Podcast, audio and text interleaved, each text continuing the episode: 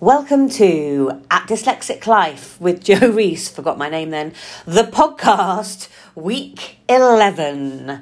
Um, I think it could be one of those episodes this morning. Okay, so I should be chill because I've got up and done yoga this morning, but for some reason I've just got lots of things all buzzing around in my head. Could it maybe be that it's Christmas nearly and it's nearly the end of term and there's a million and one things happening and we're all out of routine? It could possibly be that. Um, if you are following me on either Instagram or on my Facebook business page, you'll know that I'm doing a Dyslexic Another Way Round Advent where every day I'm sharing something to do with dyslexia. So it could be a resource, it could be a tip, it could be something about me and my company. But anyway, I'm I'm posting something every day. And today uh, I'm going to say it's day 11, but it's not day 11 at all. It's day 7. Um, actually, it's a post all about the podcast. And I promise that I give a little update on my Christmas uh, planning because I said in the podcast a couple of weeks ago that I am really lastminute.com with Christmas. And actually, I had a bit of a realization about that this week. And actually, in yoga this morning, I had all the best thoughts sometimes come when you stop and think for a minute, don't they? That actually, I every year I say I'm unorganized because I don't buy a single present before December starts. I just don't. This year I had to because I had to send my sons to Australia early, didn't I? Um, but but I just don't. And every year, people tell me that I'm not very organised because I haven't bought anything before December. Like this year, I didn't even know where I was having Christmas dinner until Sunday just gone, but I'm actually having it at my house and I'm hosting it here. But also, lots of people post on social media that they've finished purchasing their Christmas presents by November. And that kind of sends me into panic. So, that coupled with people telling me that I'm unorganised makes me panic and feel like I'm unorganised. And my realization is that actually I'm not unorganised because every year on Christmas Day, everybody has a present to open. There's always Christmas dinner on the table, like everything gets done. And actually, it isn't lastminute.com because actually I've scheduled out through December at what point I need to get kind of like what bits, if that makes sense. And actually, if I was to start thinking about Christmas in October, then I would for sure be masking, and that wouldn't be working with my brain. That would be working against my brain because I just don't have space to think about things that far in advance, if that makes sense. And I actually think if I was trying to be that organized, that wouldn't be me. I wouldn't be working kind of with me, I'd be working against me. And it kind of got me thinking that that's quite a good example of how maybe we judge people or maybe we comment. When people don't do things the same as us, we kind of perhaps cause judgment or it causes us to say things like you're really unorganized or um, you know i couldn't possibly leave mine until the last minute because i need to i need to to think in advance. And that's great for those people. And that doesn't make them good or bad people or unorganized or super organized or even ocd if you like. It's just that that's how they do things to cope. Um, so i feel like there needs to be more of an acceptance probably from myself, but also that everybody does things differently and that's that's okay. And then that got me thinking, where does this kind of complying and comparison come from? And I actually think that it comes from school and from education. Because if we think about it, with education, there is just no flexibility in it to play to people's strengths. Like, literally, we measure people's success by jumping through the same hoops, which are obviously exams, they're SATs, it's the phonics screen as early as year one, it's the times tables test. Like, if you go through education, and I know that there's a big move towards homeschooling now, but if you go through education, you're to jump through those hoops, and that naturally causes. Can, it naturally causes it means that you kind of compare yourself to other people around you.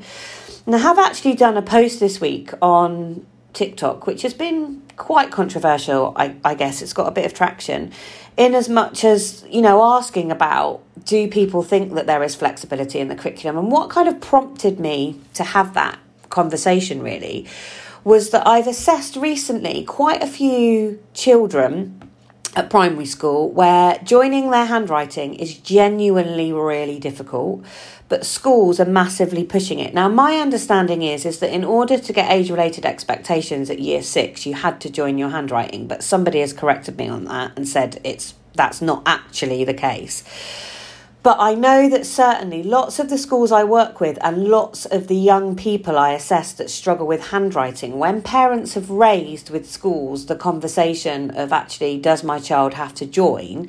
They're being forced to join and they're kind of excelling so much effort and intervention on joining that handwriting and it isn't really getting there that it's actually having a negative impact on the young person. And don't even get me started on pen licenses. There aren't very many schools that do that anymore, but there are some that do.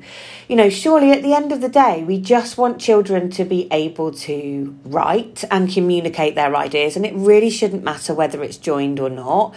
And equally, if we can see a young person really struggling with the fine motor skills, why are we not learning to touch type much earlier?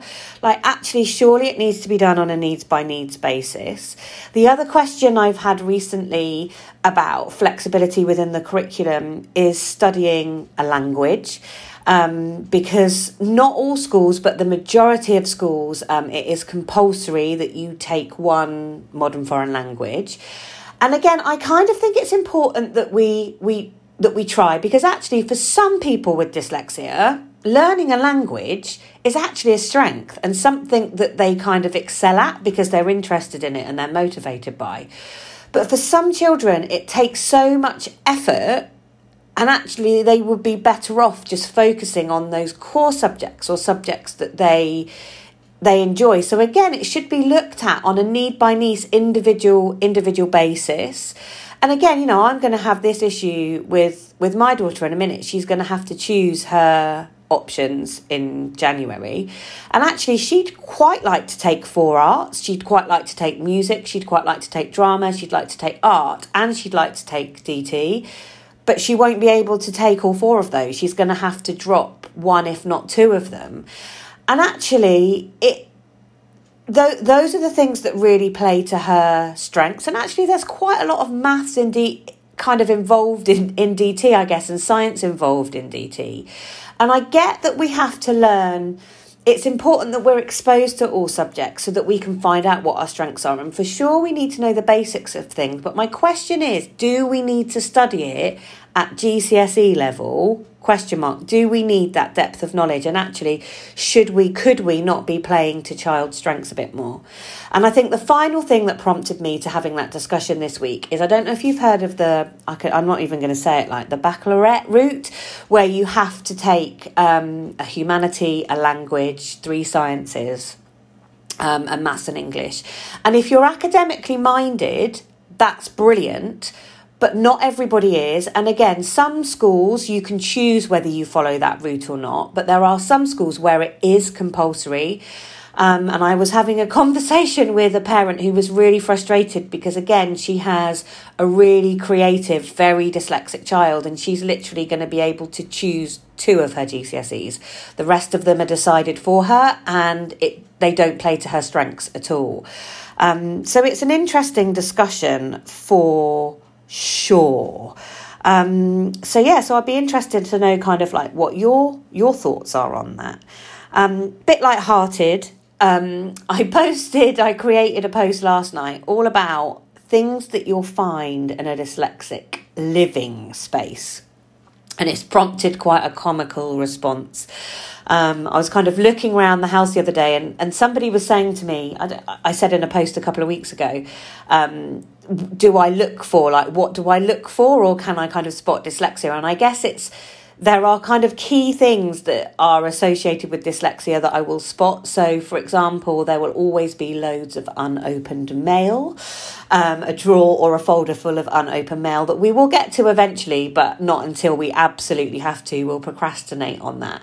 Um, you know, you'll find things in random places, you know, keys in the bathroom because our short term working memory is, is often overloaded. Um, an untidy desk. Like we try really hard to keep our desk tidy and we'll probably tidy it two or three times a day, but actually maintaining its tidiness is really tricky when we're working.